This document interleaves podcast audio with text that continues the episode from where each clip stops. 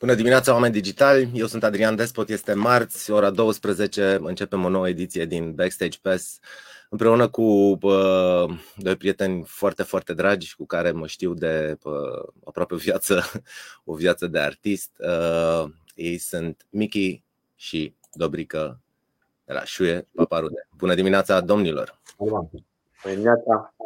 Hei, Dobrică! Uh, ce faceți? Care pe unde sunteți?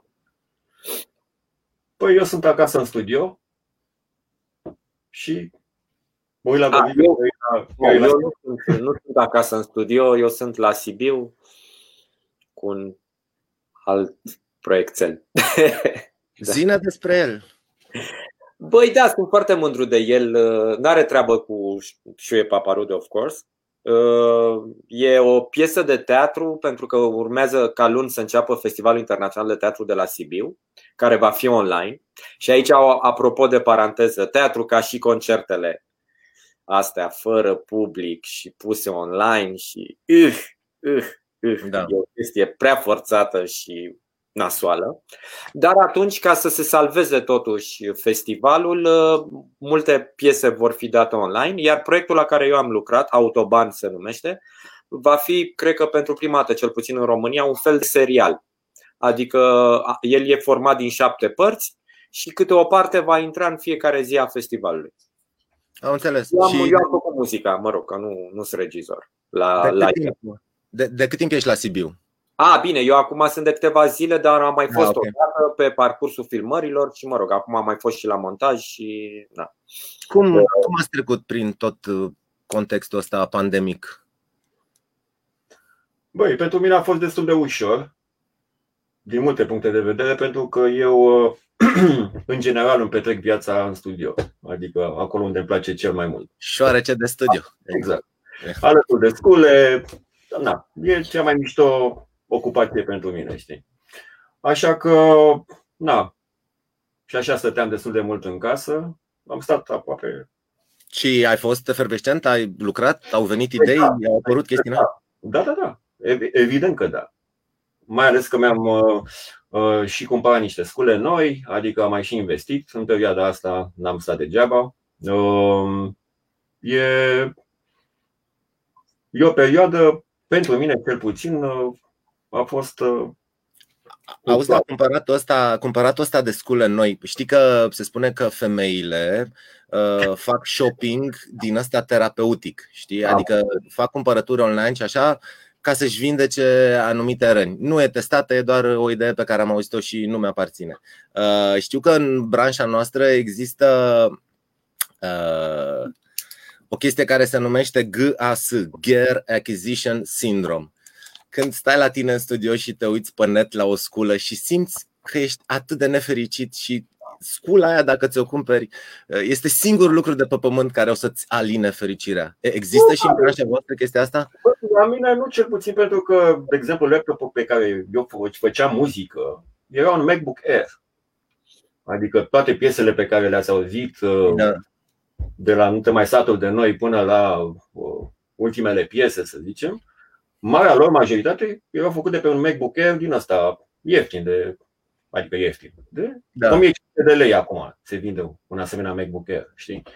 Dar uh, m-am gândit că, băi, uh, hai totuși să, că văd că încep să-i meargă ventilatoarele destul de des, hai să, hai să investesc totuși într-un computer uh, mai performant, știi? Am și MIDI controllerul ăsta, tot în perioada asta l-am luat. Adică A, deci, practic, ăsta este setup-ul tău, un laptop și, și un MIDI controller, nu? Mai am pe aici niște sintori analogice, dar sunt în spatele uh-huh. Mai am un uh, Roland Ju 06, care este un uh, remake digital după Roland Juno 106. Și um, mai am iPad-ul. și ai să vezi, iPad-ul este un uh, Lethal Weapon. Da? Da, da, da. E foarte Dobrică, tu pe ce lucrezi? Uh, eu am acasă un, uh, un MIDI controller uh, destul de mare, Doppler, pe care mi l-am achiziționat anul trecut și e cu clape din astea foarte grele și e într-adevăr e foarte bun. Iar restul sunt softuri. Și apropo de, de ce ziceai tu de boala aia, boala, ușa. Gear Acquisition Syndrome, nu, boala, boala. Eu cred că am trecut prin ea pentru că, într-adevăr, în perioada asta, și cred că Mickey poate să-mi confirme, mulți producători de softuri de astea digitale, plugin-uri, whatever, au, au scos niște variante, să zicem, o lecuță mai simplificate și la prețuri foarte bune. Știi? So, la un moment dat, când vedeam așa o chestie, mă gândeam, bă, da, hai că dar e 30 de euro, bă, da, na, e o variantă mai simplificată, dar e momentul în care apăsam buy, după ce puneai datele de card, era ca după, ca și cum ar fi intrat soarele în casă, brusc deveneam optimist, vedeam da, da, da. în față. Altfel, răspunzând la întrebarea ta cu pandemia, eu am trecut foarte nasol. Adică da. la mine a fost o chestie destul de cruntă și nu, nu ascund asta.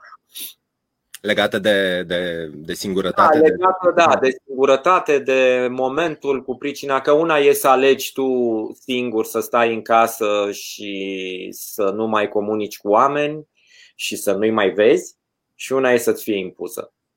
Și pe da. mine chestia asta, mă rog, m-a dărmat destul de mult, dar pare că mă vindec. Acum încet, încet pare că lucrurile da, se pun în mișcare.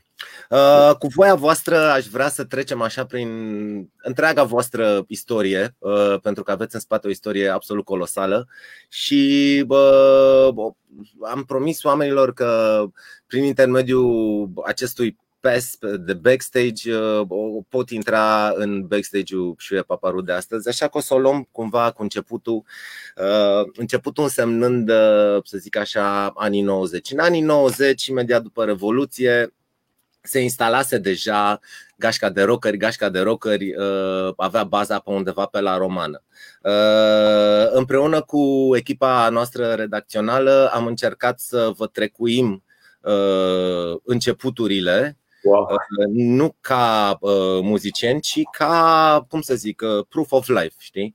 Uh, de Mickey nu am reușit să dăm, Mickey, într-un mod foarte ciudat, uh, a apărut la un moment dat uh, în, în peisaj, în peisajul bucureștean al anilor 90. În schimb, am dat de Dobrică. Am dat de Dobrică. Ia Uh, am dat de Dobrică undeva în zona Scala. Cu saxofonul, bănesc.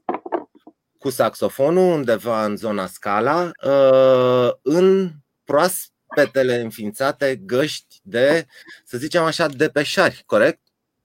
Da. Așa. În gașca era și, uh, iartă-mă, actualul organizator de la uh, festivalul din București. Apropo că sper că nu te supăr electric. Samuel? Ah, uite-l aici, gata. John. Hei! Hey, Salut, John. John, uh, prieten John, este uh, printre alte multe funcții pe care are la Summerwell, uh, este și organizator. John centrează, John prinde pasele uh, și John, mă bucur să te văd. It's been a while. Uh, pentru că n-am avut încredere în Dobrică și nici în Michi uh, Cum să recunoască așa Vreau să facem așa un mic uh, Să ne facem aminte cum arăta gașca asta proaspăt înființată în jurul uh, uh, cinematografului Scala și ce se întâmpla. Wow, mamă ce trip uh, back memory lane. Păi, spun în primul rând numele găștii, care, pe care îți dai seama, nu s-a gândit nimeni că noi o să fim gașca de la Scala, era pur și simplu un rezultat al faptului că nu aveam telefoane mobile și atunci el a devenise un loc de întâlnire pentru un grup de oameni care erau prin diverse licee sau terminaseră unii dintre ei liceele. Dar știam că după amiaza, când terminam toți treburi, școală, ce mai aveam, dacă luam fiecare autobuzele de pe care de pe unde, uh, aveam șanse să întâlnim acolo 10, 20, 30 de oameni care aveau, nu știu, aceleași interese legate de muzică, de uh, vestimentație, că pe atunci, uh, sincer să fiu, perechea de Levis 501 și pantofii cu talpă groasă și așa era un, un lucru foarte important în viața noastră. Voi m-au auzit? Da, da, da, da, da. Ok. Și uite așa, în felul ăsta a ajuns gașca de la Scala. Și legat de gașca de la Scala, îmi aduc aminte foarte clar, eram în 90, începuse mineriada în piața universității, deci erau, se manifesta la greu acolo. Și noi ne-am întâlnit tradițional la Scala, care la o stație distanță pentru cine nu e familiarizat cu harta Bucureștiului. Uh, eram la o stație distanță și a apărut o brică cu un saxofon. A început el să cânte pe acolo. Noi eram, nu știu, un grup de, să zicem, 20 de oameni și la un moment dat au apărut doi securiști pe vremea aia, că nu știu cum să-i definesc altfel. Uh, au venit lângă noi și ne-au zis, voi pregătiți ceva, un meeting, o uh, manifestație, ceva, ce faceți aici? Deci asta a fost, asta e un episod foarte, foarte amuzant și nu știu să-ți mai povestesc despre vremurile alea, decât că asta e o perioadă preșuie.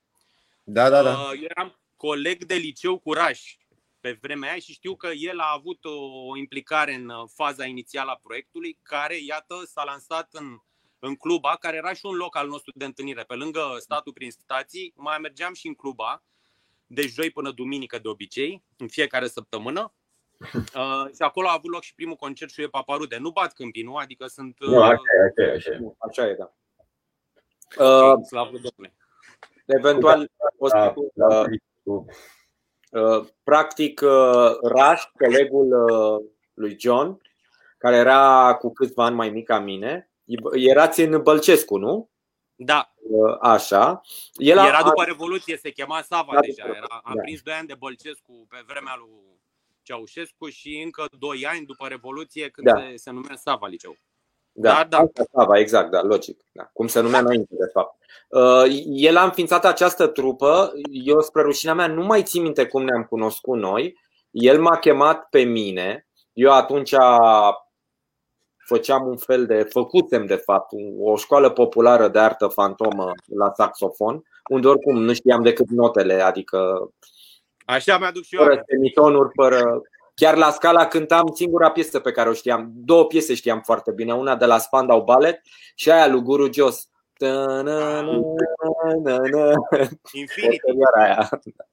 Că erau mai ușor de cântat. Da. Ei m-au chemat în șuie, după care eu la rândul meu am făcut invitația pentru uh, Mr. Mickey. I-am zis, bă, e nevoie de o minte mai uh, mai uh, Cineva să ne organizeze. da. Și uh, după care uh, a venit și Miki. Am apucat să dăm, cred că, unul, două concerte în Club A, după care ușor, ușor uh, Raș, fondatorul oarecum, Unul din co- colegii mei de facultate, Răzvan Da. Mate. uh, Tobocar și cred că acum este profesor Horia, spre rușinea mea, nu mai țin minte cum e. E, La- e profesor la arte la Babeș Bolyai. Uh, Era artistul. Numai că ei erau într-o zonă din asta mai old school. Uh, Noi vroiam zona asta foarte fresh în capul nostru de Cure, uh, New Order, uh, iar ei erau cu solo-uri de chitară, cu Led Zeppelin cu, și se făcuseră așa. Erau de aia de la romană. Nu erau de aia de la scala. Bine, erau și mai mari ca noi, nu? Că și Eu știu că Nu, eu mai mare ca noi, că am făcut 2 ani. Eu, Da, exact. Da. Noi eram oarecum, știi? Dar veneam cu zona asta culmea și de muzică electronică, pentru că tocmai a apărut industrial da. Și uh, Front to Fortu, de exemplu, da, Da. pentru mine cel puțin a fost momentul în care i-am zis lui Dobrică, bă, bă băiatul, mișto saxofonul, mișto toată chestia da. asta. Aruncă-l, aruncă-l de la balcon. Dar, uh, bă, uite, eu mi-am luat un sampler pentru muzică electronică, un Roland W30, pe care l-am și aici. Da? Și uh, hai să îi dăm uh, cum trebuie. Mie mi se pare foarte mișto că uh, exista perioada aia uh, cu găștile de rockeri și cu găștile de depeșari, după care au apărut găștile de punkeri la universități. Toată, toate găștile de uh, oameni care consumau muzică se împrăștiau parcă pe magheru, așa în lungimea lui, știi? Ăla e magheru, nu? Romană. Da, maghiar. Și, Era uh, la grădinița, la grădinița la berărie. da, De Ca rock și în vremea lui Ciucă. și se vindeau discuri de metal în față la muzică, viniluri. Exact. Mă bucur foarte tare că din găștile astea de muzică, parte din oamenii care ascultau muzică au ajuns să și facă muzică, cum este cazul meu, cum este cazul vostru, iar cei care uh, nu au reușit să facă muzică propriu-zis, uh, cum e cazul lui John, au ajuns să facă un festival și să strângă artiștii. Apropo de festival, John, cum, cum treceți voi peste 2020 cu Summerwell-ul? Triști triști uh, pentru că îți dai seama, noi am muncit uh, ca, ca și cum festivalul s-ar fi întâmplat. Am făcut chestia asta până acum o săptămână când am anunțat că ediția 10, ediția aniversară se amână pentru 2021, pentru 13-15 da. august 2021. Uh, am muncit sperând că o să se întâmple o minune, deși de la un moment dat încolo ne-am dat seama că nu prea există minuni și că există doar o realitate cu care trebuie să ne obișnuim. Uh, deci cumva e dublu muncii pe care uh, l-am, l-am fi depus pentru o ediție de festival, care oricum înseamnă aproape un an de zile. Dar uite, acum avem șansa extraordinară să muncim 2 ani de zile pentru un festival și poate asta înseamnă că o să fie un festival mai bun decât ar fi fost în 2020. Sau măcar asta ne place nouă să credem ca să nu fim complet uh, debusolați și demotivați. Da. Mi se pare absolut admirabil că uh, atât voi, Summerwell, cât și Electric Castle sunt două festivaluri în România care vând aproape capacitatea totală a biletelor în momentul în care se anunță datele festivalului uh, fără niciun fel de line-up. Uh, reușiți și voi să faceți chestia asta. Uh, e, cum, cum, uh, cum rezolvați cu biletele cumpărate, retur, vouchere? Ați reușit să stabiliți un line-up? Să păstrați line-up-ul de anul ăsta pentru anul viitor sau cum faceți? În, în mare măsură, da, așteptăm încă, adică asta e munca pe care o facem acum, să reconfirmăm artiștii pe care am anunțat deja. Mai aveam o serie de artiști care nu erau încă anunțați, urmează să-i anunțăm și pe aia în momentul în care o să avem confirmările finale. Um, probabil că nu o să reușim să facem chestia asta în, în procent de 100%, pentru că și turneele trupelor uh, care erau anunțate se modifică în funcție da, de, da, da, da. de routing pe care îl aveau, de faptul că fe- unele festivaluri poate o să dispară, adică nu o să reușească să supraviețuiască acestui eveniment trist uh, din vari motive, dar în principiu din motive financiare. Pentru că festivalurile, nu știu dacă e, e o chestie evidentă, dar festivalurile deja au cheltuit bani pentru aceste ediții amânate. Uh, e drept că au și vândut bilete, numai că partea asta cu biletele cumva e rezolvată de ordonanța 70, dacă nu mă înșel, din 14 mai, care spune că tu, ca organizator, trebuie să îi oferi uh, cumpărătorului minim 30 de zile ca el să decidă dacă își păstrează biletul pentru ediția următoare pentru ediția reprogramată sau îl transformă într-un voucher cu care poate să-și cumpere diverse alte lucruri pe care le vinde organizatorul respectiv. Și voucherul ăsta e valabil, uh, trebuie folosit sau poate fi folosit până pe 30 septembrie 2021. Uh, dacă nu e folosit, uh, cumpărătorul poate să-și ceară banii înapoi. Deci Am cam așa e reglementată legal toată povestea, uh, pentru că altfel ar fi absolut dramatic uh, să, să trebuiască să dai bani înapoi. Ceea da. ce e un lucru foarte bun, cred că funcționează la fel de bine și în cazul electricului, este că oamenii au fost foarte înțelegători. Noi nu avem, uh, avem foarte, foarte puține cereri de retur sau de transformare a biletului în voucher. Deci, cumva lumea, cred că a înțeles că sare un sezon de festivaluri, dacă asta e o chestie care nu se uită așa ușor și cred că da. apetitul pentru evenimente live o să fie unul sporit anul viitor față de adică da. în contextul ăsta. Să sperăm că așa o să fie. John, mă bucur foarte tare că te-am văzut. Uh, și eu pe voi. Sper să o văd pe scenă mai, mai repede decât mai târziu. Mersi că ne-ai fost martor exact. pentru prima atestare. Apropo, dacă celelalte grupe nu confirmă, noi putem să confirmăm de pe acum, că oricum în România o să fim, adică și la... A, am, încă am număr de telefon, Dobrică. E același, e același. Pune la cale Mersi. Bye, John. Mersi. Bye. Grijă. Ciao. Ciao. Ok, uh, vreau să vorbim puțin despre scala, văd că ne-am întins. Știu că de la scala Dobrică vă duceați cu gașca în discotecă la Patria, acolo unde este acum Cărturești, era o discotecă unde se dansa. Uh, băi, nu ai să râzi, nu discotecile erau uh, atunci, pentru că în afară de club A, eu unul cel puțin numai în club A mergeam. În club A era destul de greu de intrat, trebuia să fii invitat de către un student arhitect. Nu era cum e acum, se duce oricine și cumpără bilet. De fapt, nu mai știu cum e acum, dar sau cum era până acum câțiva ani. După care când Șuie Paparude s-a înființat, că într-adevăr John vorbea de perioada pre-Șuie Paparude. Da.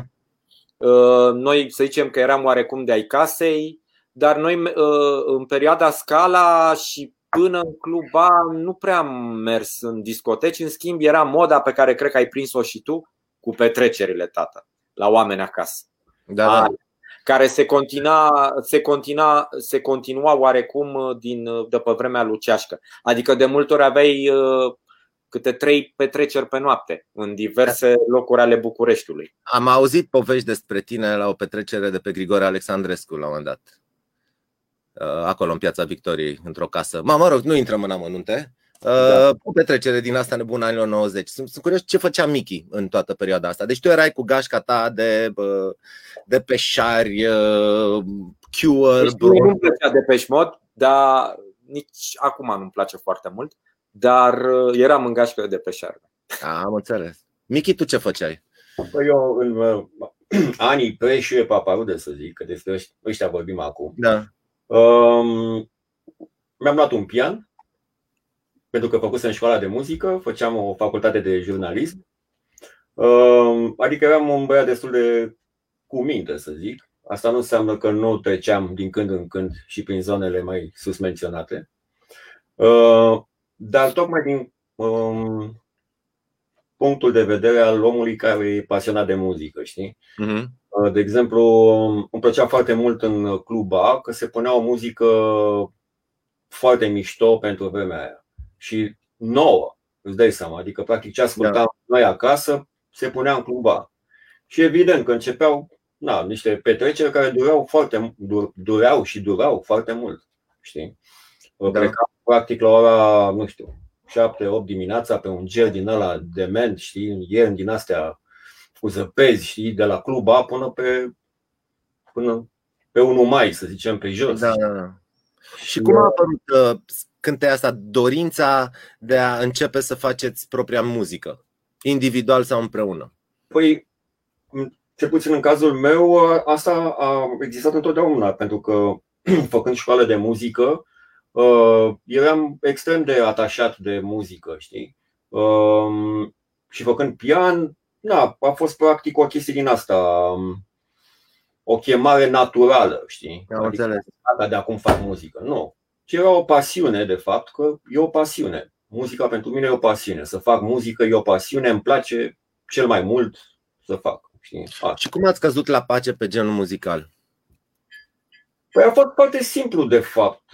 Adică nu a fost nimic impus. A fost o chestie bazată, bazată pe abilitățile fiecăruia dintre noi. Adică eu fiind mai uh, orientat către zona de studiu muzical și de compoziție, practic, și pasionat și de scule, adică îmi plăcea pianul foarte mult, din toate punctele de vedere. Lemn, mecanică, tot, cum arăta, cum scârția, cum mirosea, tot. Adică era o chestie din asta aproape fizică, extrem, da. extrem de importantă, știi? Um, și scula pe care mi-am cumpărat-o, acest Roland W30, bine, îmi luasem o Yamaha de 7 înainte, după care un Roland D20, și am ajuns la acest Roland W30. Uh, gândește-te că avea un manual cam de 300 de pagini, știi? Și pe care nu l-am citit. Adică ideea mea de bază atunci când mă apuc să fac muzică este că nu citesc manualul. Da, și îți place să descoperi tu. Exact, pentru că în felul ăsta îmi fac eu propriul meu mod de a lucra pe acea sculă sau cu acest soft. De exemplu, manualul de la Ableton Live, pe care, na, să zicem că am fost cam primul din țara asta care l-a folosit, în anul 2002. Uh, toată lumea, ce foloseați și voi pe atunci? Foloseați, uh, nu mai știu, de la 2002? Da, de 2002 cred că noi trăgeam în Vegas. Sau, nu știu. Vegas, exact. De asta ordinară, da. Da. Um, practic și la acest soft uh, i-am dat la Recycle Bin sau da, da. Windows pe vremea aia, manualul. Știi, uf, am înțeles. Hai să vorbim puțin de începutul vostru, de, de 95. Uh, înțeleg că v-ați lansat uh, în, în, cu un concert în Club A. Da. Dar uh, din câte mi-aduc eu aminte, practic... Uh, o secundă, în deschiderea noastră la concertul ăla a cântat Direcția 5. Mai ținte Da, da, da, da. Adică, de fapt, lumea nu știa, lumea venise pentru Direcția 5, care surprinzător atunci nu sunau chiar foarte. Sau sunau mai underground, ca să nu Am înțeles. Cum arăta? Noi am fost pus să cântăm după după adică, ei, da. Adică, lumea, păi cum, cine să știa care? Și când am început... Păi, la noi știi care era? Că goneam lumea. Adică goneam lumea, lumea din start. Știi? Da, mă, dar nu la club. Stai, la clubul, înțelegi? Da. Cum arăta formula și paparul de atunci? Păi nu, primul concert a fost cu mai mulți, cu toată ah. formula. Mickey, uh, Clape, uh, ce aveai? La Yamaha DX7, nu? DX7, da aveam Toboșar, uh, Răzvan Matescu, Răzvan Matescu pe care l-am uh, pomenit, uh, Horia. Ce mai aveam? Eu mă mai jucam și cu un fel de bas, adică de fapt nu cu un fel, chiar cu un bas și doar la două piese luam și saxofonul. N-aveam nicio treabă cu vocea, iar vocalul era Raș. Ăla a fost, nu? Primul concert în formula asta și cred că după aia nu am mai dat concerte. După care, uh, apropo de întrebarea de dinainte. știi? Primul concert și e paparul. Da, și da. de în formula asta de instrumente și după okay. care, uh, apropo de întrebarea ta, cum am căzut noi de acord uh, pe muzică, eram amândoi de data asta și Miki cu mine la o petrecere, la un prieten de-al nostru Ștefan, și a apărut un personaj ciudat care venise din Germania, spre rușinea mea nu-i mai rețin numele, noi ne ocupam, mai ales Miki și cu mine, noi ne ocupam cu playlistul la petrecerea respectivă. Ăla ne-a rugat, băi, pot să pun și eu o casetă? Asta da. era. Noi ne uitam așa. Era confortul, era cu muzică industrial, Laibach, chestii de genul. de la radio, ați aduce de la un radio din Germania, că se auzea și prezent. Zona de New Wave și eu, din zona de metal, să zicem, da? Am căzut jos. Am, am fost și singurii care am crezut că restul strâmbau din nas. Mi-am zis, what mamă, ce e asta? Deci era demență, gândește Amândoi odată, adică Prima dată zona aia de muzică Adică da. Ca o coală albă de hârtie Și vine cineva și spune pe masă, nu știu. Tot, Uite, da. Buf! Și o iei direct, bam! Și ne-a spart. Și am zis, bă, ăsta e viitorul Asta trebuie să facem. I know how to do it. Pac, pac. Și după care lucrurile s-au întâmplat oarecum firesc. Ceilalți nu prea au mai vrut, Raș a apucat-o pe o altă pantă, uh, nu muzicală. Și uh, iată-ne că am rămas doi în care na, eu neavând niciun skills decât pe un instrument care a trebuit aruncat de la balcon, uh, a trebuit să iau parte vocală.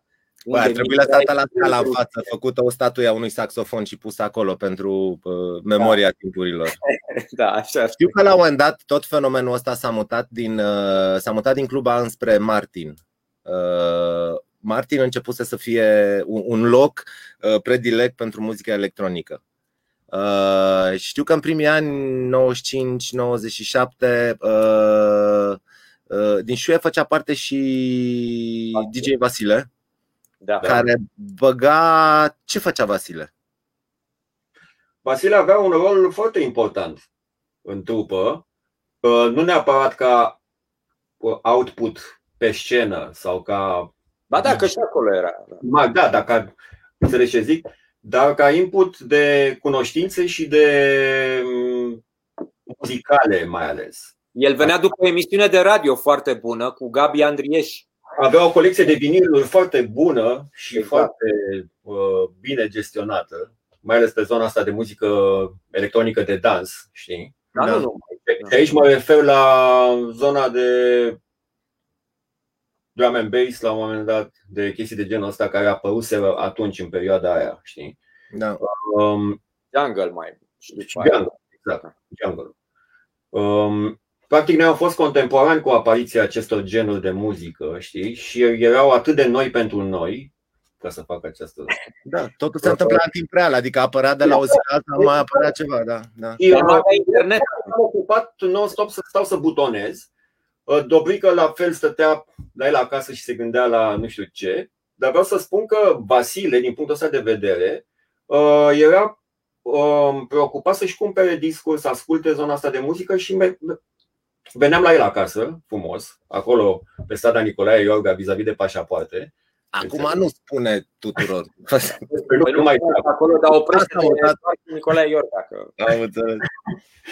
Și asta e mișto că el stătea vis-a-vis de pașapoarte. Adică asta e o chestie foarte drăguță. Hai să ne întrebăm de ce s-a mutat. Hei!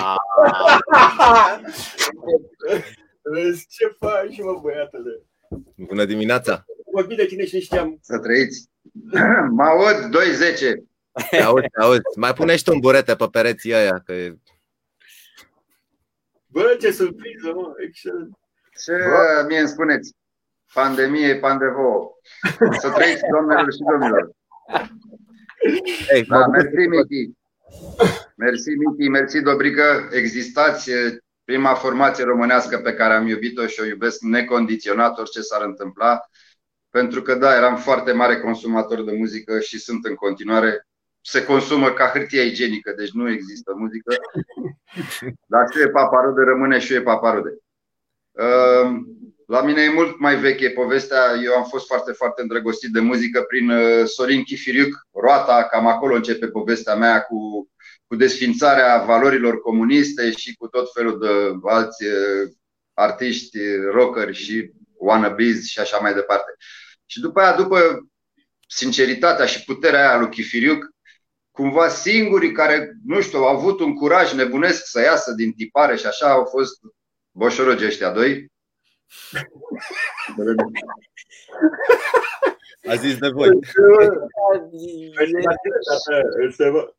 Și de atunci, na, ce să zic, aveam deja emisiune la radio din 1990, a fost Radio Nova ăla care a ridicat nivelul la cel mai mare nivel la care se putea ridica când au fost și Țile și cu Marcus și făceau cea mai bună emisiune de industriale și de doamne mai. Și după aia am avut și ghinionul vreo câțiva ani să stau să pun muzica aia nouă în cluba acolo, că tot o luam de la radio, o luam de la aia, o luam de la aia, o trăgeam de pe casete, făceam, dregeam și chiar de atunci mi-am stricat și viața, că nu, nu-mi plăcea să mă repet. Deși toată mai vrem Smith, nu mai vrem Smith, mai vrem și Paparode, nu mai, punem altceva, ascultăm ceva nou, ceva nou, ceva nou. Asta a fost o obsesie întotdeauna și așa și rămas.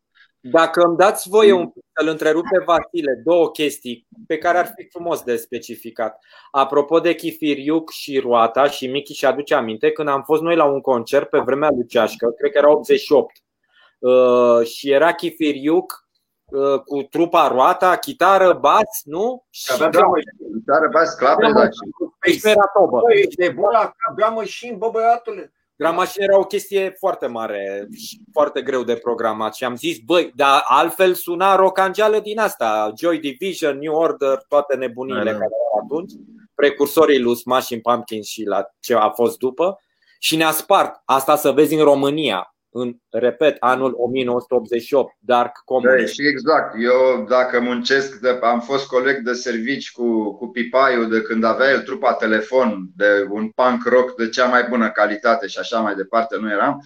Am avut ghinionul ăsta să intru în gașca veche de punk rocker și așa și așa și ăștia erau și colecționari de muzică, fratele lui Pipaiu fusese sunetistul lui Curtea Veche și așa mai avea o istorie foarte lungă și am intrat într-o gașcă, că tot era cu găști pe vremea aia, de ascultători de tot ce nu se asculta în România.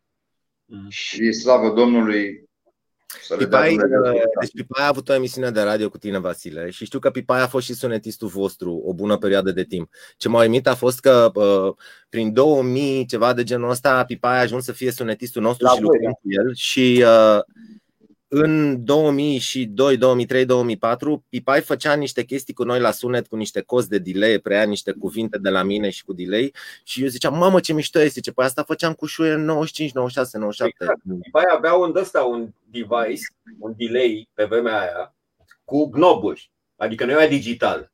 Da. Și făcea tot felul de feedback-uri mișto, adică, na, știa, știa. Pipai cânta și el la delay cu voi. Păi da, da, da exact. Păi delay-ul muzica dub este esențială. Fără delay de măsline nu se poate. Un delay de măsline, acolo nu este salata bine. Da, și ce să zic, am fost cel mai mare fan al lor și sunt în continuare până să-și dea seama și da, am intrat pe ușă cu DJ, cu discuri, cu forța. La club n-am intrat cu forța, nici nu mai știu cum am ajuns acolo, cred că a fost așa ceva, tot o combinație cu arhitecții, cu... Dar au fost anii cei mai duri de ascultat muzică nouă și de rupt capul. Nu știu dacă s-a mai întâmplat vreodată în istoria clubului așa ceva. În afară de club, primele lor concerte și după aia ne-am mutat cumva la Martin că eram, eram dinainte de așa eram foarte bun prieten cu Artanu, care Liviu Colțoiu era fanul lor pe vremea aia și ăsta ne-a dus la discotecă și acolo am intrat să facem și noi un program muzical dacă ne lăsa Vladone. da. Trebuia să așteptăm cu toate toți ca să putem să punem și noi vinilurile noastre și așa, dar după aceea s-a făcut o gașcă foarte, foarte, foarte mișto acolo, în frunte cu Șuie Paparude și a început să apară și clas și mai... Syndicate, da. Syndicate. Syndicate. Și o grămadă, o grămadă de lume. S-a născut și DJ Nano. Nichifor. Nichifor. A fost, da. În afară de Cluba și de Martin, uh, se ieșea din București? Se cânta afară din București? Nu prea, nu prea, nu prea. După aia au încercat ăia la Timișoara cu festivalul lor de... Ai spus, nu, unul dintre care am fost și cu Vasile a fost la Zebra, la Bacău. La Bacău. Aduți aminte. Aduți aminte, Vasile, de concert. Am fost, am fost atunci la băieții da. Cu Limpezi. Am fost și la Cal. Limpezi. Da. Exact. La ăla, cum îl cheamă, de la Steaua. Mai țineți minte? Când, da. Și cum, uh, practic, vă suiați într-o mașină, vă luați toate claviaturile în spate, pick-up-urile ce aveați, sau cu trenul, sau cum da. se mergea? Nu, nu, cu mașina, pentru că... Mașină, nu, nu erau Dobrică, eu, vestita Dacia lui Dobrică. O mașină de asta de break, break, de fapt, care n-avea îi deschideai o bagajul și ca să scoți sculele trebuia să pui un lemn, o, o, o parte de, de lopată. Înțelegi? Uh, na. Și atunci erau multe scule. Uh, mi-aduc aminte o parte amuzantă. Nu știu dacă era Vasile cu noi, dar cred că era. Ba da, pentru că noi mai țin minte când mergeam la puținele concerte în afara orașului, mai venea și Vicky de la Escape cu noi uneori. Da. Și am făcut eu o confuzie atunci în loc de orașul Târgoviște, nu știu cum am ajuns la Buftea. Și noi am parcat uh, Dacia în fața clubului, era deja coadă la intrare și am început să despachetăm sculele. Pick-up-uri, uh, sintetizatorul ăla, mixerul ăla rusesc sonor, Mickey, nu? Da, da, da. da. și, da, și ăștia bodyguards fioroși cum erau atunci, ca și acum, uh, ne-au lăsat frumos să intrăm. Practic, uh, ei nu știau, mama, a, probabil ăștia vor cânta aici în seara asta, dar pe ei nu-i anunțase nimeni. Și noi ne apucăm, despachetăm toate sculele în, în club, iar eu atunci îl sun, era încă apăruseră mobilele, îl sun pe organizator și zic, băi, noi suntem deja aici, uh, unde mergem să punem, unde o să fie locul în care cântăm? Și el zice, păi unde sunteți, că nu vă văd. Și toată discuția asta era cu un om care era într-o altă discotecă în alt oraș. Adică a fost amuzant. Până la urmă m-am prins că am greșit clubul. Adică și a trebuit să-i anunț pe ceilalți, bă, strângem tot și plecăm de aici, că am, nu numai că am greșit clubul, am greșit și orașul. Și după care ne-am îndreptat către clubul să știi că 20 de ani mai târziu s-a întâmplat o chestie similară. La voi? Nu, la Best Fest uh, s-au deschis porțile și a intrat Prodigy cu camioane, cu tot echipament și așa mai departe. Ăștia de la Best Fest i-au lăsat să intre, Prodigy aveau la Rock the City aici în București, ah, Best Fest era în voluntari, știi? Și au greșit adresele între festivaluri și ăștia au zis, dacă vreți, noi vă lăsăm să cântăm aici, da. Păi trebuie să ajungeți în partea cealaltă. Da, da, am auzit, da. Da, să ne, am, ne amintim de prima polivalentă cu Prodigy. Vă amintiți, fraților? Da, Vasile punea Mod, muzică, nu? Mobi a fost, mă. Concertul cu Vasile. Dar mă rog, cu băiatul ăla de la Asos, să-i dea Dumnezeu sănătate pe acolo pe unde e George și nu mai știu cum îl cheamă, că făcuse așa și vrea să scoată muzică. Parcă a ieșit și un CD atunci, era și toată lumea pe acolo. Și mă tot întrebam, mă tot întrebam, domne, pe cine să aducem, pe cine să aducem? Și mi-am dat cu părerea. Mie eram, da, ce să zic, după și Paparude din România, Prodigy era pe locul 2. Și uite așa s-a făcut primul concert ăla cu Prodigy. Da, bine, el a adus și Moby, și Moby După chiar a adus și Moby și Faithless și alte chestii, da, cu United Artists. Da. Shaman. Uh, El a fost concertul care a venit și Megalon, dacă îi trimite Vasile. Și după aia au fost momentele MCM, după aia au fost momentul web pe care îl uită multă lume, unde a fost de fapt singurul loc unde puteam să, să punem aceeași muzică de-a noastră, ce ne plăcea nouă, non-stop, fără să vină. De data asta așteptau gașca lui Pagal și mai știu eu care ăștia cu hausurile și cu obosel de alea să, să plecăm noi ca să poată să pună și ei la un moment dat. Dar altfel ăla a fost un loc unde cred că și Șuie Paparude s-a simțit bine și oricine ar fi trecut pe acolo era clar că nu se ascultă nicio chestie greșită și practic ăsta a fost singurul loc unde câțiva ani am stat liniștiți și s-au format alte generații de oameni de radio, DJ și fani și ascultători și așa mai departe. Emisiunile nu au avut impactul aia cel puțin de pe postul de radio național 19 Forever, unde dădeam noi la punk și new wave pe vremea aia din 26 ianuarie 1990 și câtă muzică aveam Dumnezeule și încercam să, să ridicăm și partea asta. Singurii care, uite, slavă Domnului, au aplecat urechea la, la, la genul ăsta de muzică și au mers pe el până la capăt și l-au dezvoltat și au făcut din el o formă de artă. În rest, toată lumea a cochetat. Au cochetat și au dispărut. Nu știu, nu, nu a fost uh, un gen de muzică, uh, virgulă, care să-i hrănească pe oameni, din urma căruia să facă bani. Că și festivalurile uh, fac, fac, fac, am vrea și breakbeat, am vrea și jungle și drum and bass și singurii care au fost și au rămas, au rămas în vestul țării. Altfel a mai fost Craiova, pe vremea clubului A, de exemplu, eu foarte, foarte multă muzică și foarte multe informații mi le de la craioveni, de la foamea și de la gașca lui din Craiova, care erau... Erau și pancări, da. Pancări, mai bine îmbrăcați, mai bine informați, mai Doamne Maica Domnului, deci era, era o apariție de fiecare dată când apărea la București, era o bucurie. Și uh, cam asta, ei au ținut steagul sus, așa, cu un curaj nebunesc, Michi și cu Dobrică. Pe Wikipedia scrie că după 2 ani de colaborare uh, cu Șue Paparude, DJ Vasile a urmat uh, calea unui proiect solo. Așa, așa scrie da. pe Wikipedia. Dar în primii doi ani, practic ai fost acolo. Eu recunosc că am vorbit Eu cu eram, eram dornic să învăț și să fac și eu o chestie, numai că Mickey era șeful și am încercat, cum a spus, să aduc informații noi și așa mai departe. Mai făceam și o două, trei scratch greșite pe scenă acolo. un microfon și un samplu și o voce și o... Toată perioada asta... Laie, laie, bucălaie. Dar mă bucură foarte tare să vă aud povestind despre perioada asta, pentru că uh, acum când te uiți în spate, pare așa că au fost niște ani foarte romantici. Dar atunci. Pentru mine parcă e al în continuare. Ăștia 25 de ani nu se pun sub nicio formă, sub nicio formă. Ăia ai comunismului n-au existat și ăștia au dispărut așa într-o ceață cu foarte puține rezultate pe măsura așteptărilor, uh, pot să spun, de la școala vedetelor până mai încolo. Da. da. Da. Vasile, mă bucur că te-am văzut. Tu ești tot timpul bine. Nu ai rămas, uh, ai rămas la fel, neschimbat. Da, miros urât, știu.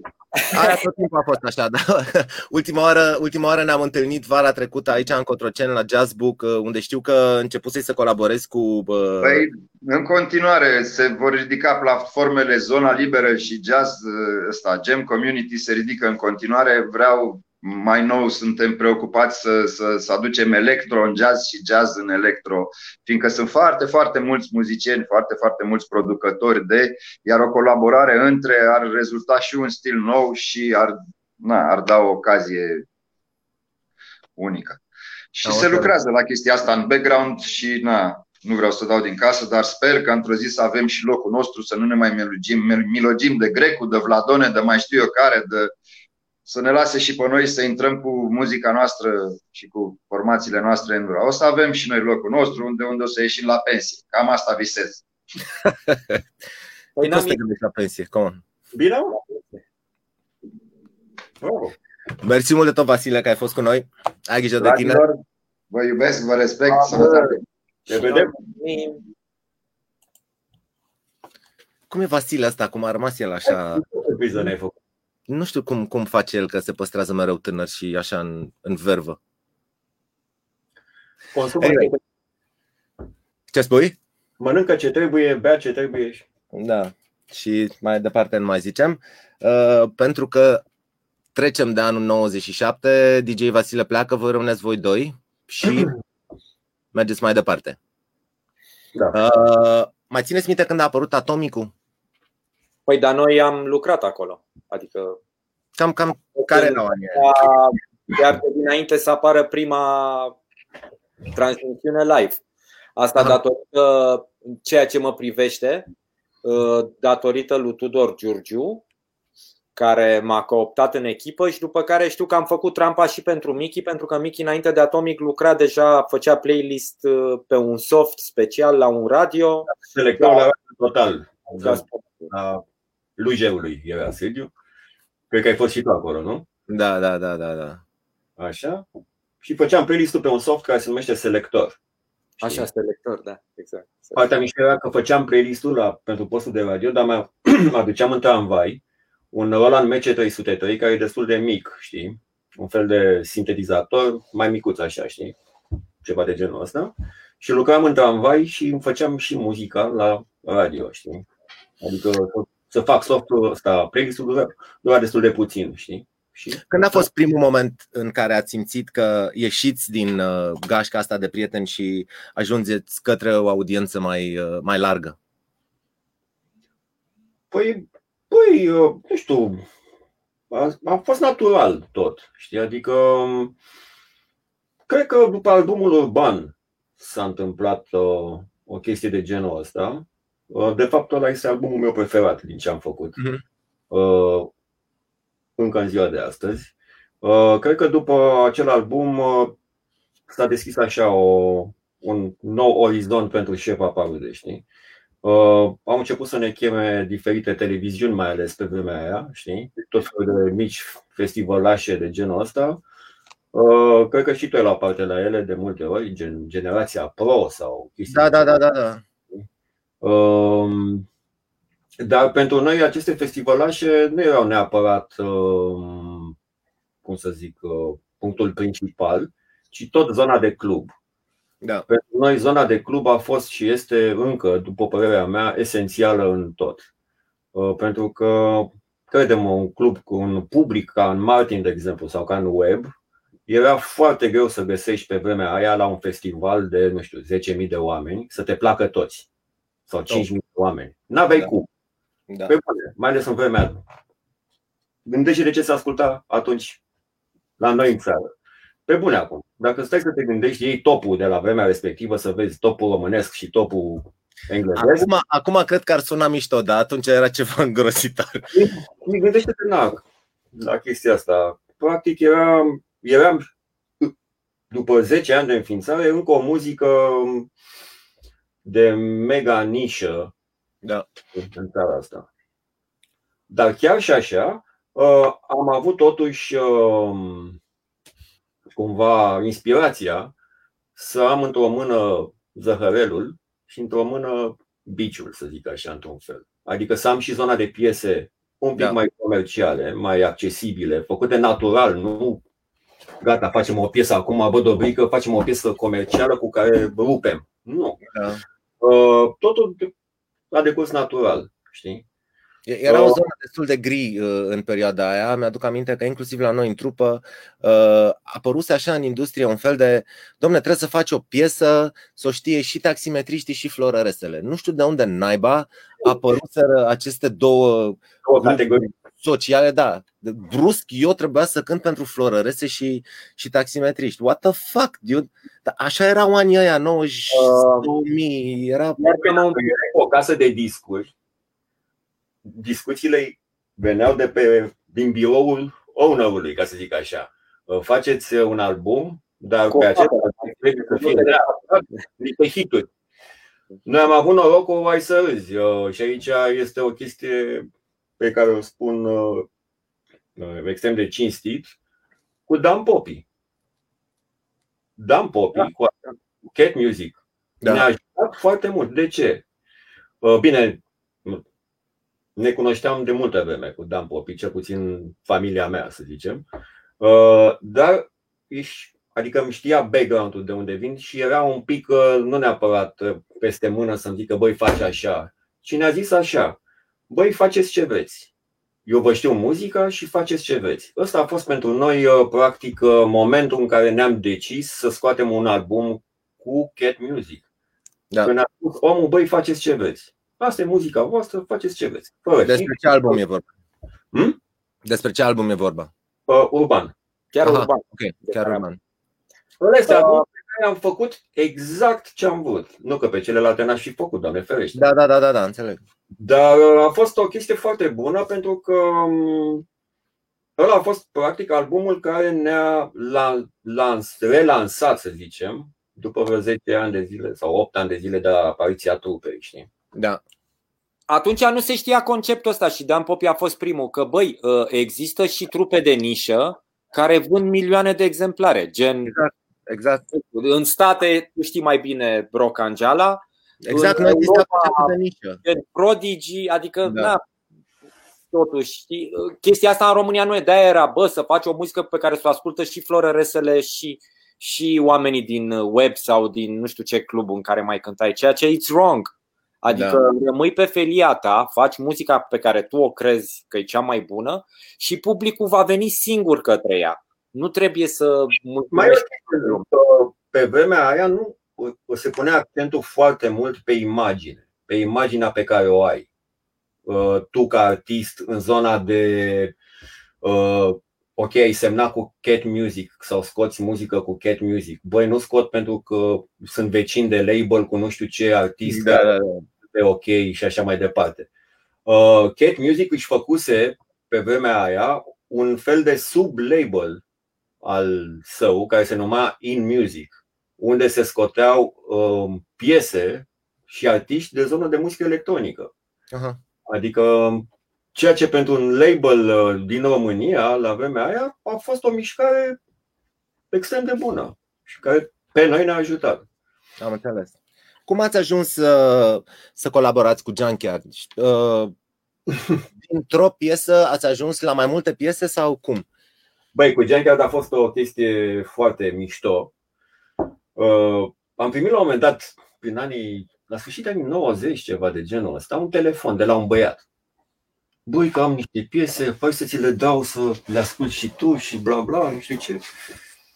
Și m-am întâlnit cu el în față la, la piața 1 mai, în fața unui blog. Mi-a dat caseta, am strâns mâinile, nu știu ce, și m-am dus și am ascultat-o. Mi-a plăcut ce am auzit, dar evident, după aia nu am mai, n-am mai ținut legătură. Adică a, m-am luat cu șuie, îți dai seama, m-am apucat de alte chestii. Dar uh, rămăsese caseta la mine. Și um,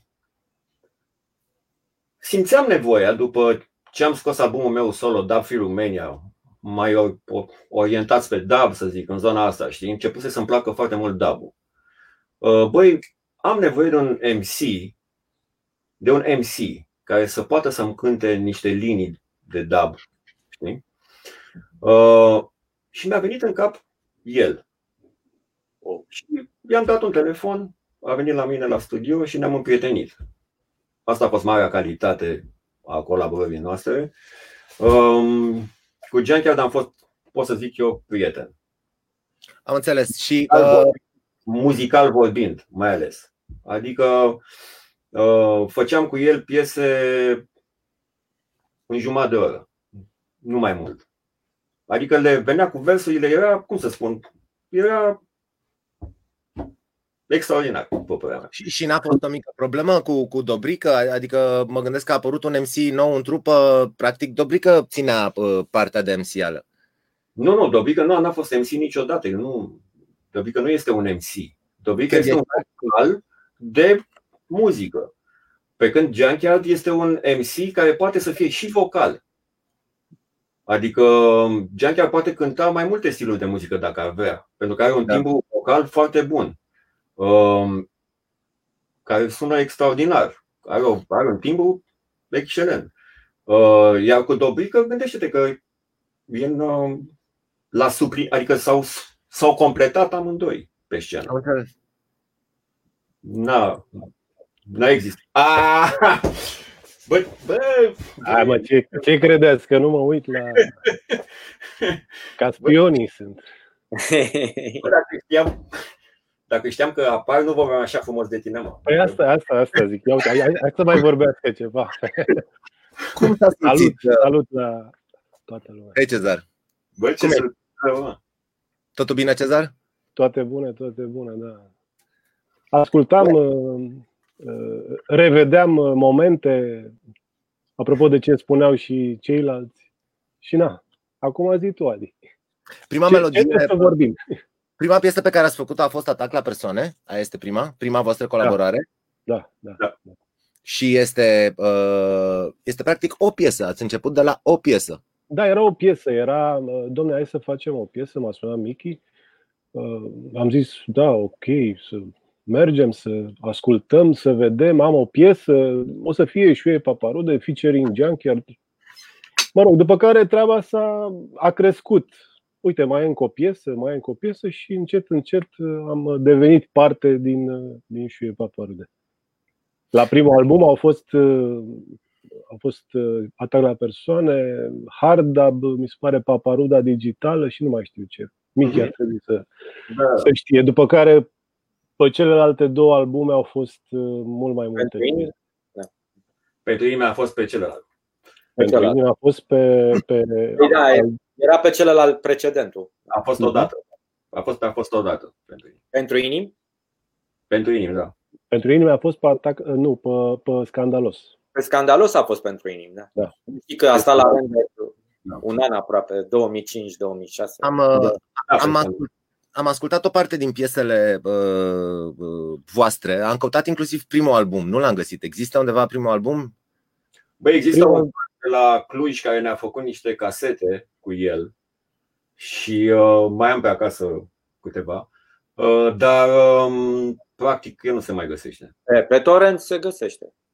Bine, se găsește, dar tot așa, grăbuit de pe casete, na, se aude destul de ciudățel. Legal nu există. Destul de pucat, știi? Da, nu consumăm decât muzică legală. Știi, ascultând uh, uh, parte din melodiile voastre și ascultând ieri Atac la persoane, uh, încercam, încercam să-mi imaginez pe voi în studio, stând în fața boxelor, ascultând piesa mixată, masterul, știi, rezultatul final.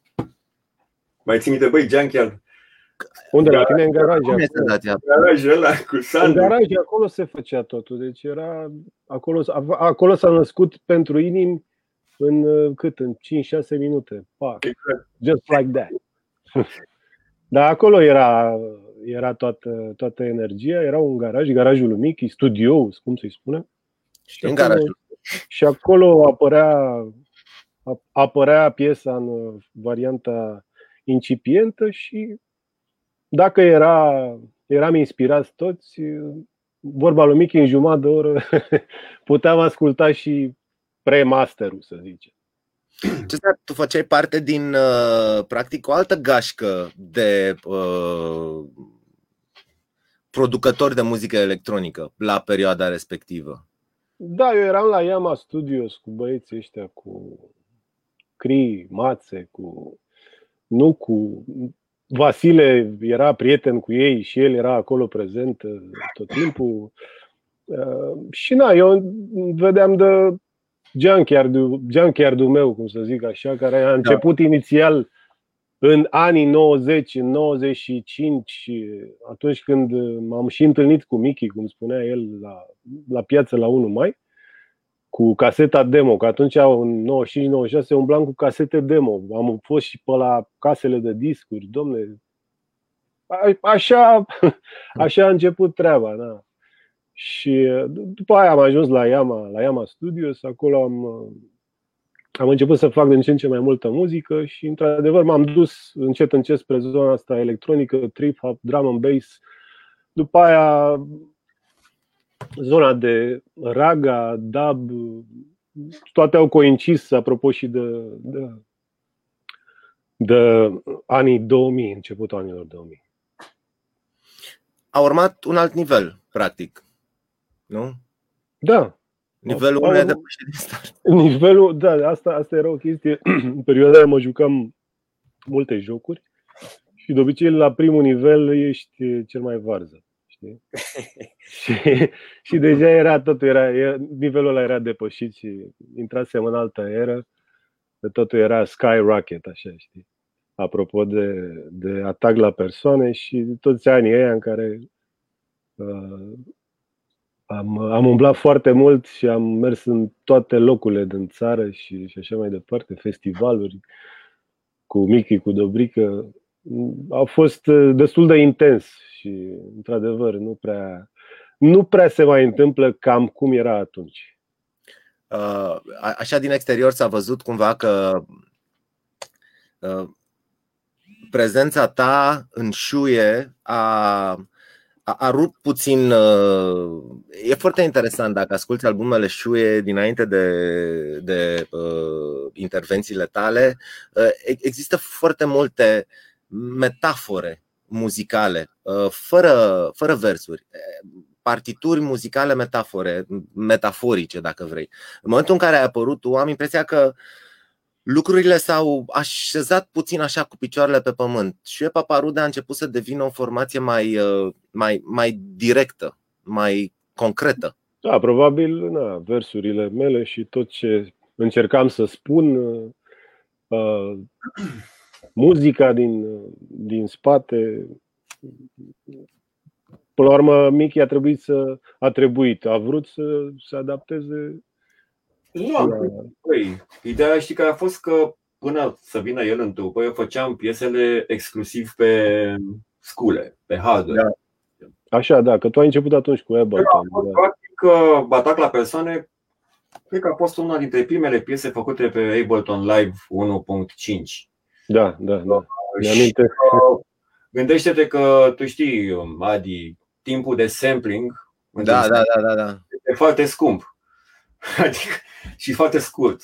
Uh, având uh, practic un multitrack la dispoziție și având practic uh, posibilități mult mai mari de a construi o piesă, am putut să înregistrez, să înregistrez pe Junker.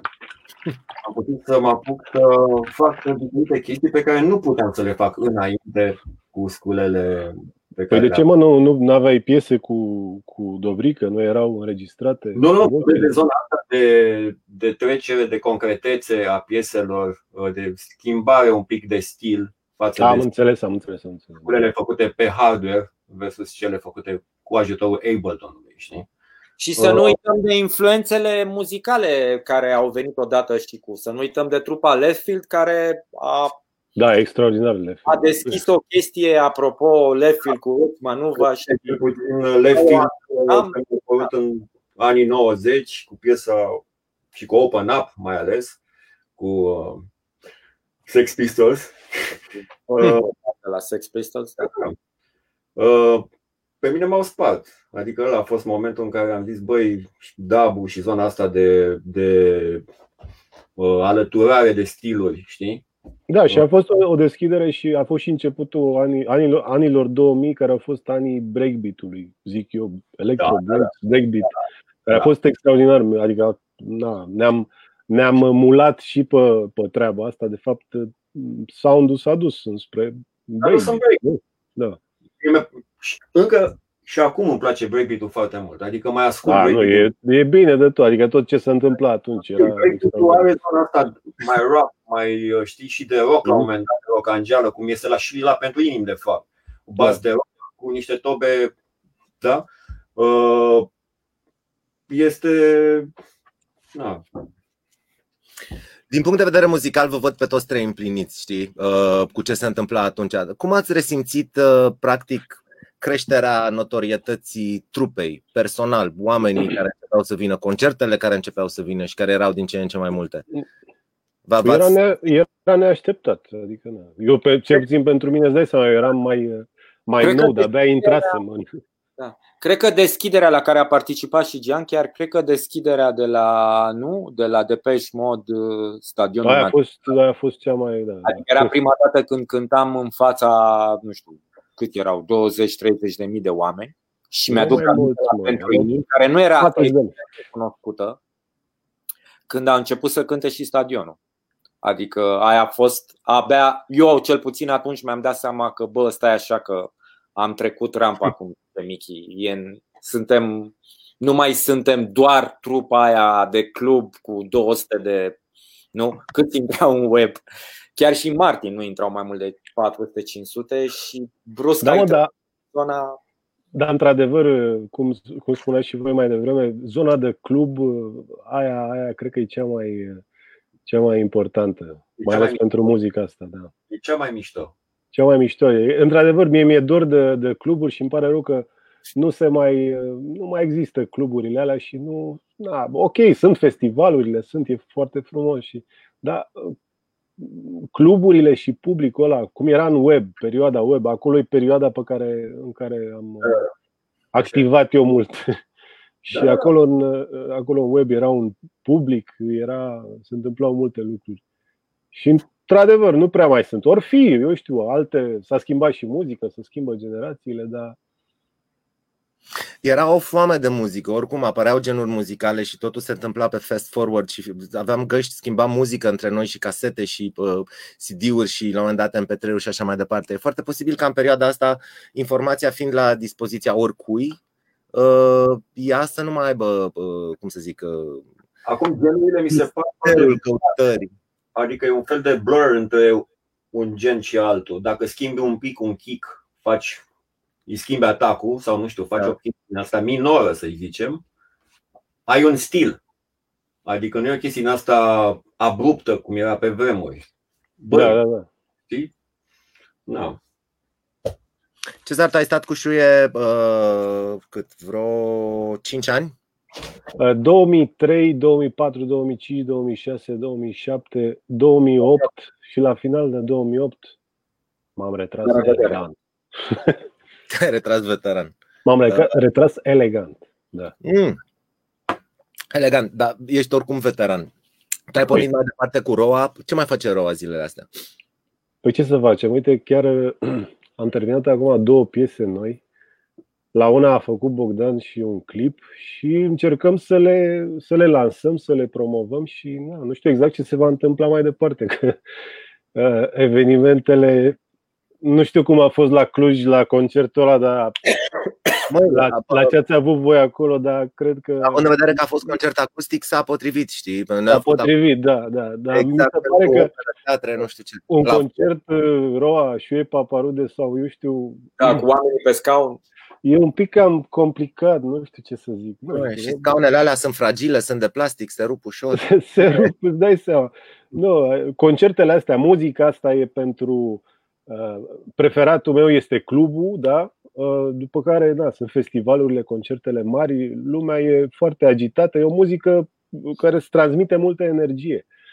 Vom vedea ce se întâmplă. Noi lansăm acum, scoatem piesele astea două, vedem cum ne organizăm.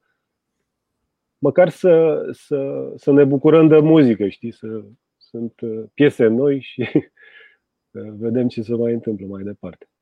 Am înțeles. Mersi mult de tot că ai stat cu noi azi. Mersi da. și eu că, că m-ați... Vă salut, pa, pa, pa. Ai grijă de tine și mersi și pentru ăștia 5 ani uh, în care ai pus numărul la șue. 6 ani. 6 ani, mă scuzați. Salut pe Bogdan din partea mea. Bye. Salut, pa, pa, pa. Ciao.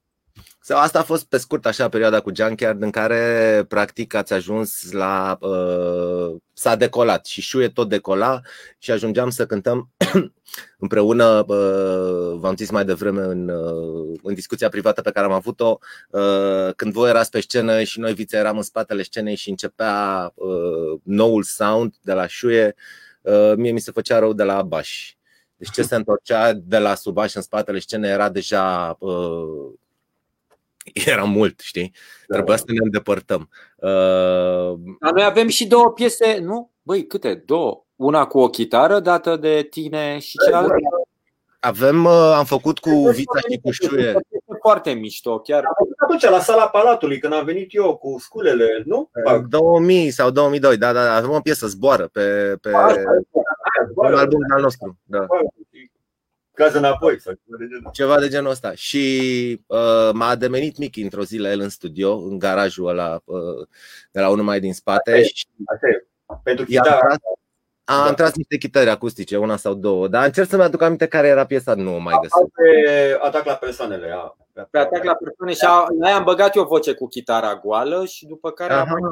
una pentru albumul vostru, cred că a fost o altă piesă. Că ați avut voi album cu colaborări, cu Paraziții, cu Șuie. Da, da, da, atunci am făcut melodia Zboară împreună cu voi. Da. Ah. Asta a fost. Și uh, ce, ce m-a fascinat în garajul lui Mickey este că el pe vremea aia, deci vorbim de anii 2000, voi deja aveați aproape trei albume, cred, scoase. Uh, Mickey lucra pe, pe, pe niște boxe din astea care păreau niște boxe vechi de al unei combine. Zic, cum lucrezi pe asta? Zice, man, pe asta ascult muzică de când sunt mic, le cunosc la perfecțiune. Și într-adevăr, practic acolo, în garajul ăla, s-au mixat pe boxele alea uh, uh, niște albume care sună fabulos. Ai să râzi, cred că și din cauza asta, zona asta de bas uh, mai uh, pregnantă pe care o auzi, uh, vine de acolo, știi? Am Pentru că înțeles. ei nu prea aveau bas și eu atunci căutam să compensez lipsa lor de bas, știi? Prin uh, niște artificii. Am înțeles. În momentul în care Jean chiar a plecat din trupă, ați rămas din nou doi și uh, ați avut varianta să plecați la drum uh, așa în duo sau să luați un alt MC, corect? Uh, Păi eu am stat așa, într-un fel ne-am tras sufletul, pentru că așa cum a spus și Junkyard, uh, erau destul de multe concerte, uh, dar în același timp ne plimbam prin oraș. Și uh, mai știam una alta, îți dai seama, nu fiind da. direct implicați în fenomen. Știi? Și uh, am fost la un concert în care l-am văzut pe Bin. Cu cine cânta bine? Cu Blano sau cu cine? Uh, Da, mi se pare că da. Și um, l-am văzut. Și am plecat acasă. Da, nu știu ce. După care, um, țin minte că eram um, în alt studio, mă rog, uh, al unui prieten de-al meu, și um, lucram la ceva, știi? Și uh, am pus mâna pe telefon, practic, Uh, am făcut rost de telefonul lui, dar nu mai știu de unde am făcut rost de telefonul lui. Zic eu cum am făcut rost. L-am sunat pe Gojira. Așa, pe Gojira, da. Corect. Mă rog. Uh, Și, uh, și l-am sunat pe Bin. Băi, avem nevoie de un uh, vocal. Vrei să faci parte din trupa? Hai, hai la studio, știi? Și um, la fel ca și cu Cezar, uh, m-a frapat la Bin uh, ușurința și seriozitatea, de fapt, cu care a privit chestia asta. Um, Adică ușurința cu care a făcut uh, remake-uri după niște piese ca să le repete, uh, cum, uh, cum a repetat piesele vechi și cum venea cu rezultat uh, în no time, știi? Da. Uh, a fost un moment uh, care pe mine m-a determinat să, să, să bat palma cu el aici pe canapeaua asta. Înțeleg? Adică atunci ne-am scris la gata, mă. Asta e. Era greu că Cel puțin, că, uh, Asta știu și băieții, zona de strângere de mână, adică odată ce ai strâns mâna cu omul ăla, practic ai semnat cel mai important contract, știi, cel de încredere, știi. Uh, și tot a decurs uh, super ok. Eu apreciez, apreciez la el că uh, el a venit oarecum într-o perioadă destul de grea. Multă lume îl regreta pe Junkyard. Multă lume credea că Șoie Paparude înseamnă doar ce s-a făcut sau s-a produs pe vremea lui Junkyard. și uh, practic uh, multă lume îl vedea pe Bin înlocuitorul lui Junkyard.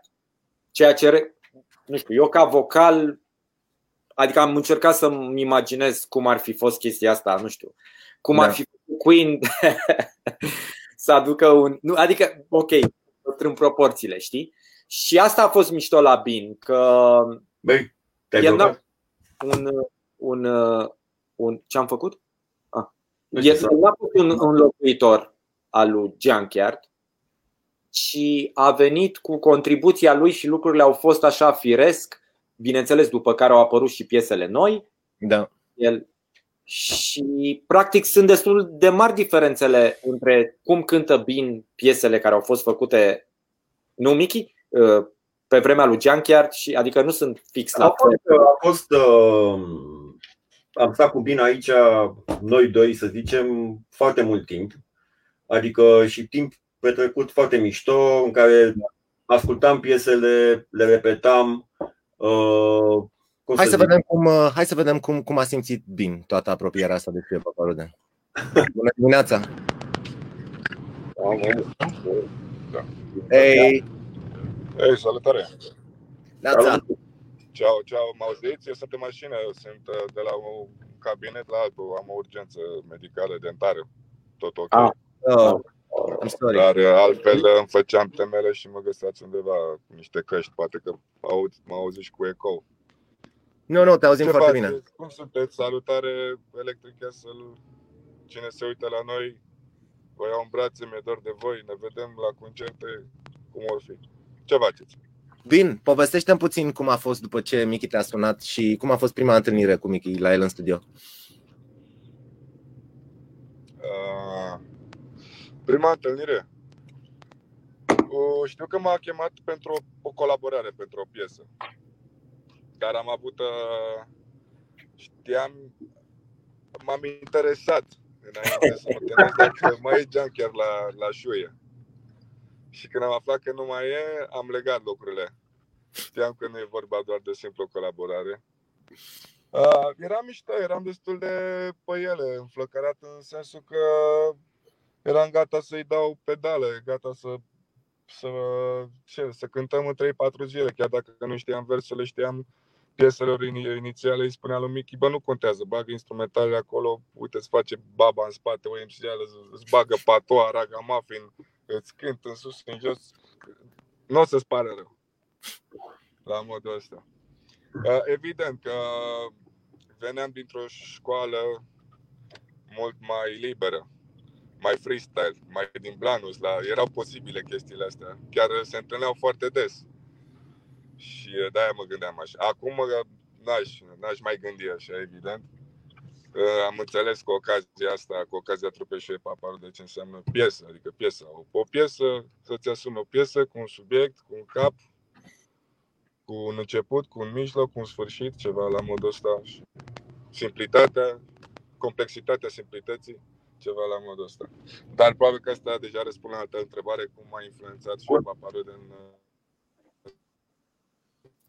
ce mi s-a părut emoționant uh, este că cu o săptămână înainte când pregăteam uh, emisiunea de astăzi uh, ne scriam pe WhatsApp, îți scriam ție pe WhatsApp și îți spuneam așa cam ce vreau să fac și cum să organizez emisiunea și am, am simțit din partea ta, pe lângă un sentiment de prietenie, pe lângă Mickey și prietenia cu Dobrica, am simțit un respect pe care îl ai față de, de ei și față de ce au reușit să construiască uh, în, uh, în România în zona de muzică electro. Practic, uh, vorbim de pionierat aici. Despre asta e vorba până la urmă. Adică nu cred că există om de muzică în România care să nu respecte pe Michi sau pe Dobrică sau pe orice om care a inițiat ceva, o mișcare sau care a, a mișcat cumva barca muzicală în România. 3, 4, 5, 20 de grade nu contează nu cred că există oameni de muzică reale asta, ca să concluzionezi și să nu, să nu ai uh, respect, chiar dacă nu consumi genul ăla de muzică, tu ca și om de muzică poți identifica un stil bine făcut, uh, inovația, viziunea, mai ales în anii 90, când tehnologia era foarte limitată. Cum, uh, cum porniți de aici, din punctul ăsta covidian în care suntem mai departe, ca gașcă? E o întrebare, Păi, e o întrebare ah, Mic, iartă-mă. bună. Gândește-te că totuși, zi, vrei să zici ceva? Prin? Scuze, eu nu am semnal și nu prea aud foarte bine, nu prea am semnal și nu aud exact cu cine vorbești. Am înțeles că vorbești cu mine, m-a băgat peste săracul mic, iartă-mă. Te relaxa, bă, da, mă, ce nu. Uh, Băi, este o... Eu o iau ca fiind uh, un fel de mic reset. Și counter-ul, și s-a pus la un reset. E clar că este o practică, un moment um, extrem de important pentru toate trupele. Pentru toate trupele. Uh, și în special pentru a noastră. Uh, singurul meu mod de a ieși din chestia asta într-un este cel uh, care vine și cred cel mai la îndemână și acela este să continui să fac muzică. Este uh, singurul uh, mod prin care văd uh, ieșirea formației șef Paparute din criza asta care a cuprins planeta asta. Știu? Uh, să Simți- continuăm să facem muzică nouă, să continuăm să fac, de fapt asta e ideea. Simți că o să vă opriți vreodată? Poftim? Simți că o să vă opriți vreodată? Băi, în secunda în care nu mai simți să faci o chestie, te oprești. E clar. Uh, Dar în ceea ce mă privește, uh, momentul ăsta n-a venit. Și nu o să vină, cred, multă vreme de aici încolo. Dobrică, cum simți? Nu știu. Eu la fel simt că trebuie un reset pentru că multă lume crede că lucrurile vor reveni la fel cum erau înainte de pandemie. Eu nu cred. A, consumerist sau asta, eu vorbesc psihic. Și uh, tocmai asta e să profităm de o chestie oarecum tristă care ni s-a întâmplat nouă tuturor și să dăm acel reset de care spunea și Miki, piese noi, să nu se mai vorbească de șuie numai ca istorie, ce șmecheri au fost șuie în anii 90, că au adus breakbeat-ul și mai știu eu ce, ok, foarte bine, să se vorbească și de ultima piesă șuie. Mamă, ce mișto e, știi ce zic? Adică dacă ăsta e resetul despre care pomenim cu toții, sunt total de acord. Și la fel să nu scazi motoarele. Altfel, nu știu. Dacă doar am avut o întrerupere și lucrurile să continue, nu cred că e de bun augur. Am înțeles. Uh, Bim, cum te simți în șuie? Cum mă simt în șuia? Da. Uh, nu știu cum să zic, sunt foarte multe sentimente. Foarte multe sentimente vis-a-vis de șuie. Uh, a fost uh, și eu în continuare o școală bună. Pentru ce am făcut mai departe cu, cu trupa. Uh, e, e un cumul de sentimente care, care m-a, m-a făcut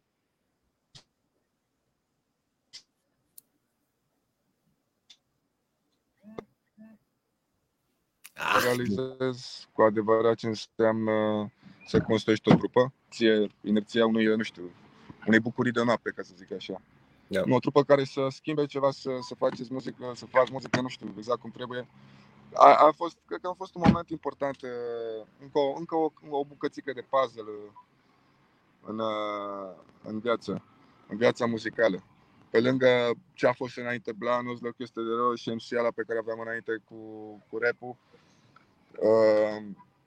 am înțeles, mi s-a întregit tab- tabloul și mă simt, uh, m- n-am simțit asta inițial, dar acum, retrospectiv, gândind, îmi dau seama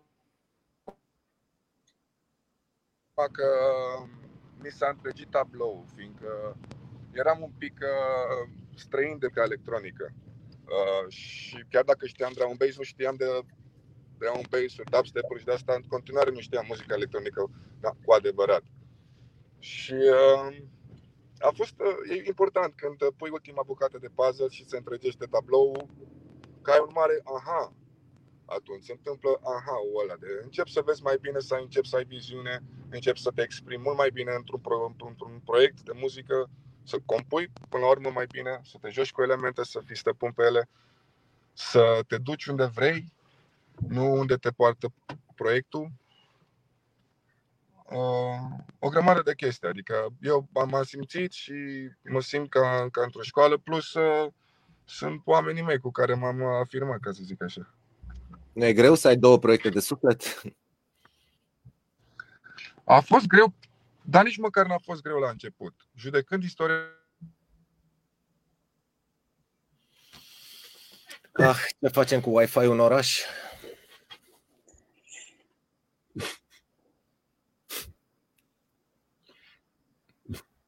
Da, deocamdată bine s-a întrebat, nu te mai auzim. Uh, o să povestesc doar că căutând piesa aia pe care v-am tras eu o chitară acustică la un moment dat, am scris și eu Paparu de Adrian Despot, nu știu ce, și m-a dus fix în reclama uh, de la Ursus Evolution, nu mai știu ce an, 2000, dar tocmai venise Bin în trupă și uh-huh. uh, am făcut o reclamă, erau și Paparu de Vița de Vie și Paraziții. Da, da, da, așa e, așa e, da. Și man apare Bin și este Bin tânăr. Uh, probabil că, mă, sigur îl știți, îl aveți în cap, dar eu îl uitasem pe Bin tânăr, știi? Uh-huh. E, uh, gata, s-a dus, din păcate. Uh, e, pe mine mă emoționează uh, să mă uit peste poze sau peste filmări cu, cu prieteni și, și să-i văd uh, și să-i văd cum evoluează practic și, și cum, uh, cum ajung să fie cei de astăzi. Mi se pare o misiune destul de dificilă pentru el să, uh, să aibă, cum am zis, două, două proiecte de suflet, dar uh, mă rog, cred că le duce cât poate de bine uh, mai departe. Voi, voi, voi simțiți că există vreun impediment? Cum se. De la început. Cum stabiliți concertele, de exemplu? De la început, când a intrat în trupa noastră, am avut o discuție cu el aici. Um, băi, uite, și Paparude, na, este o trupă care funcționează după anumite reguli. Da. Pentru că regulile, în general, fac ca o trupă să aibă și longevitate, și coerență, și. Na, înțelegi? Da. Adică funcționăm după niște reguli. Dacă vrei să-ți faci un proiect solo, e ok. Lucru da. care eu nu eram de acord înainte. Adică dacă ești membru în Șepa Parude, na, ești în Șepa Parude, dacă vrei să facem un proiect solo, ești din Șepa Parude, știi? Uh, și ăsta a fost momentul practic în care am bătut uh, palma. Și am, i-am spus, man, uite, dacă vrei să-ți faci un proiect solo, e ok. Uh, și rămâi și în Șepa Parude. Care era uh, probabilitatea ca BIN să, să nască un proiect de, uh, să zic așa, uh, intensitatea și enormitatea subcarpați, pe care eu personal îi consider o trupă fenomen. Adică Băi.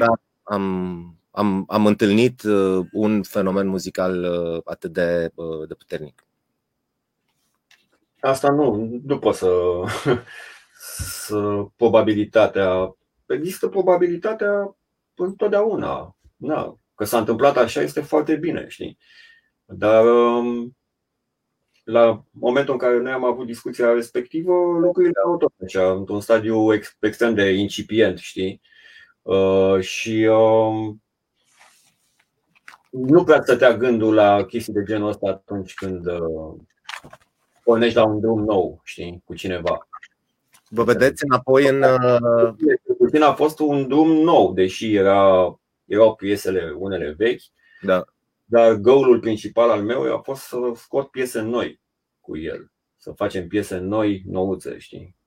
Și de aici a apărut soundcheck și toate astea. Da. Vă vedeți suindu-vă din nou în Dacia Break al lui Dobrică, voi trei, tu cu Dobrică și cu Bin și plecând la o cântare? Băi, de ce nu? Adică, crede-mă că odată ce ai uh, zona asta de hai să ne zic privațiuni, dar ești, ai școala vieții Da. un pic mai rough față de ziua de astăzi, să te întorci la o zonă de genul ăsta, o Dacia amărâtă, o chestie de genul, nu cred că ne-ar speria. Nu e așa? Adică nu cred că ai avea vreo... Bine, cred că ar fi mai greu de condus totuși, o Dacia. Pentru că nu are sens direcție, știi? Și cred că ar trage de volan mai mult. Nu știu. Nu mă pricep. Ok. Uh, guys, vă mulțumesc foarte mult pentru uh, discuția noastră de azi. Uh, Dobrică, te lăsăm să te întorci la teatru și ce faci în Sibiu. Mai scoți sunete? Mai, se mai aude? Da, a, eu? Ok, Da, da, nu. da, Așa. da, ok. Uh, v-aș lua în brațe pe amândoi, v-aș lua pe toți trei, de fapt, dar Bin uh, a pierdut semnalul la telefon. Uh, vă mulțumesc și pentru discuția de astăzi și vă mulțumesc așa, în general, pentru că sunteți voi uh, ăștia care sunteți. Bă, mulțumim frumos și eu, eu zic că ca lumea să stea cu ochii pe noi, pentru că uh, trecutul e mișto, dar Exact. mai, mai mișto și mult mai frumos, de fapt, e viitorul. Da. Știi? Încă Și mai avem lucruri de spus. Da. Nu neapărat încă, ci avem lucruri de spus noi. Uh, Eu o să insist cu petiția aia cu sculptura unui saxofon pus acolo în fața la scala. Măcar așa să fie pentru posteritate. Ok, guys, mersi mult de tot. Aveți grijă de voi și doamna aștept să ne vedem uh, să ne vedem prin țară, că în București nu ne întâlnim niciodată. Clar. Ne vedem. La Electric Castle, spun auzi. La Electric Castle, da, clar. Bye, mersi mult. Ciao. Guys, uh, m-am emoționat puțin că sunt niște oameni care îmi sunt foarte dragi. Uh, eu au fost și eu paparude uh, de la început până în prezent. Uh, așa cum au spus și ei, uh, uh, viitorul în momentul de față este cel care contează. Eu sunt Adrian Despot, uh, fiecare marți live pe pagina Electric Castle. Aveți aici în dreapta o secțiune de comentarii. Uh, Dacă vreți uh, să intrați în backstage-ul altor artiști, trageți aici și uh, pe cât posibil o să ținem cont de, de sugestiile voastre. Vă mulțumesc mult de tot. Seară faină. Bye.